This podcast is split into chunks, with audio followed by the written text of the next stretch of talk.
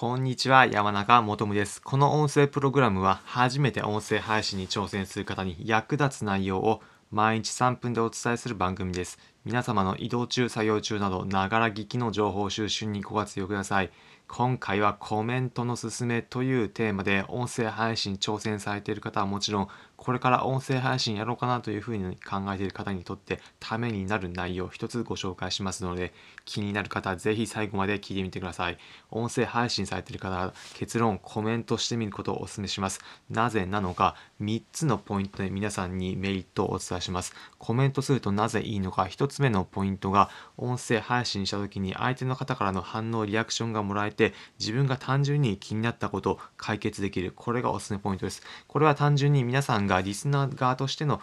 コメントした時のおすすめのポイントになります。例えばなんですが皆さんが音声配信自分が例えば甘いものだったりスイーツに興味があるという方がスイーツ系に対して配信している方の内容でこの人が紹介しているケーキ一体どこなんだろうというふうに思って今回の放送で紹介していた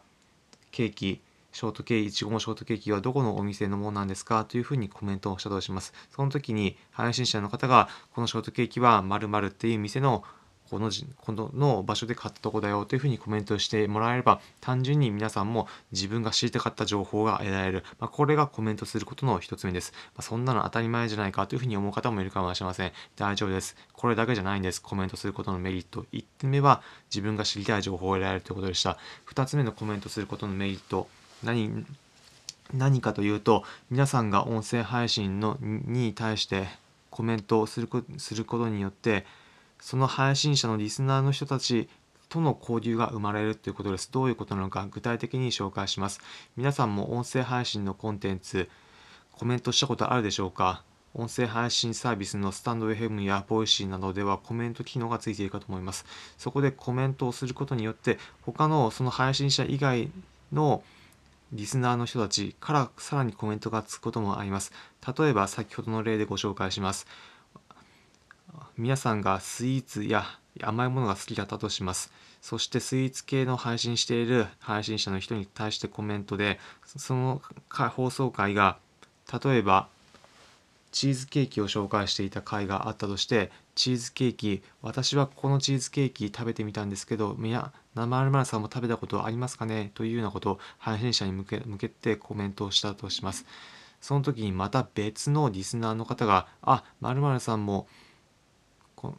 チーズケーキ好きなんですか？ちなみに都内だったらこのチーズケーキ屋がおすおすすめですよ。今流行りのバスクチーズケーキめちゃくちゃ美味しいんです。というようなコメントがついたとします。そうです。皆さん、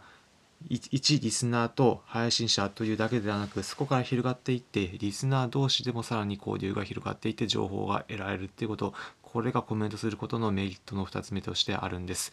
単純に一リスナーとの関係だけでなくそこから展開が広がっていく。これが音声配信でコメントすることの面白さです。そして音声配信コメントをすることのおすすめポイント3つ目何かというとコラボ配信までつながっていくことということなんです。これなんだという方具体的な事例私の実体験をお伝えします。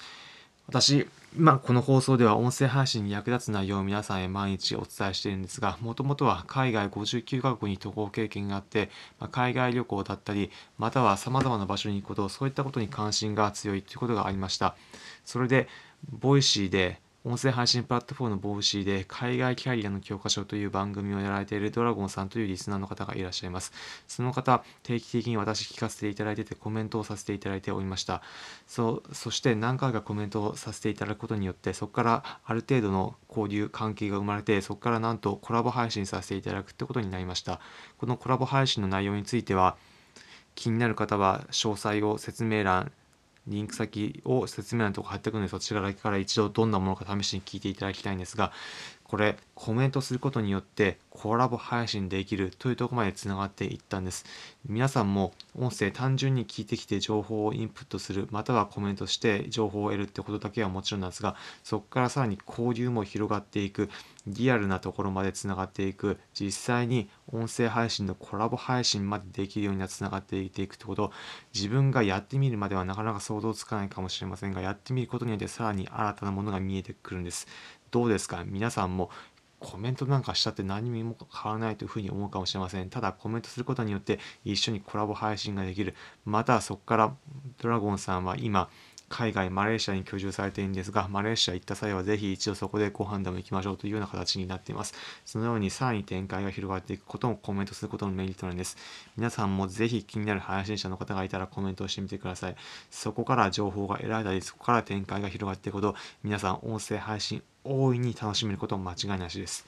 ということで今回のまとめです。今回は音声配信のコツとしてコメントのすすめというテーマでお話しさせていただきました。コメントすることのメリット、ポイントは3つです。1つ目、単純に配信者からの情報が得られるメリットがあるということ。2つ目、配信者以外にも同じリスナーの人たちとの交流が生まれていくいくということ。3つ目、さらにその先の展開として、配信者の方との交流だったり、コラボ配信などの展開も出てくるということ。この3つのポイントでコメントすることをお勧めします。今回の内容、参考になったという方は、いいねの高評価、またこの音声プログラムのフォローのボタンをポチッと押していただければ幸いです。この音声プログラムは初めて音声配信に挑戦する方に役立つ内容を毎日3分でお伝えする番組です。皆様の移動中、作業中など、ながら聞きの情報収集にご活用ください。コメントもお待ちしております。お気軽にコメントください。今回のようにコメントすることによってさらに広がっていく展開、ぜひ皆さんも体験していただければというふうに思います。例えば、今回の内容を聞いて、初めて試しにコメントしてみましただったり、初コメですなどというようなコメントをぜひお気軽にいただければ幸いです。また、ツイッターもやっておりますので、ツイッターでリプライなどももくださっても結構です。放送回聞いて試しにツイッターからリプライ、コメントしてみましたというようなコメントもお気軽にいただければ幸いです。音声配信する中でこういったこと考えてみますっていうっていうようなこともお気軽にコメントいただければ幸いです。音声配信している者同士、いろいろと交流できる場に活用していただければ幸いです。ということで、今回の放送をお聴きいただきありがとうございました。皆様良い一日お過ごしください。また次回お会いしましょう。それじゃあ。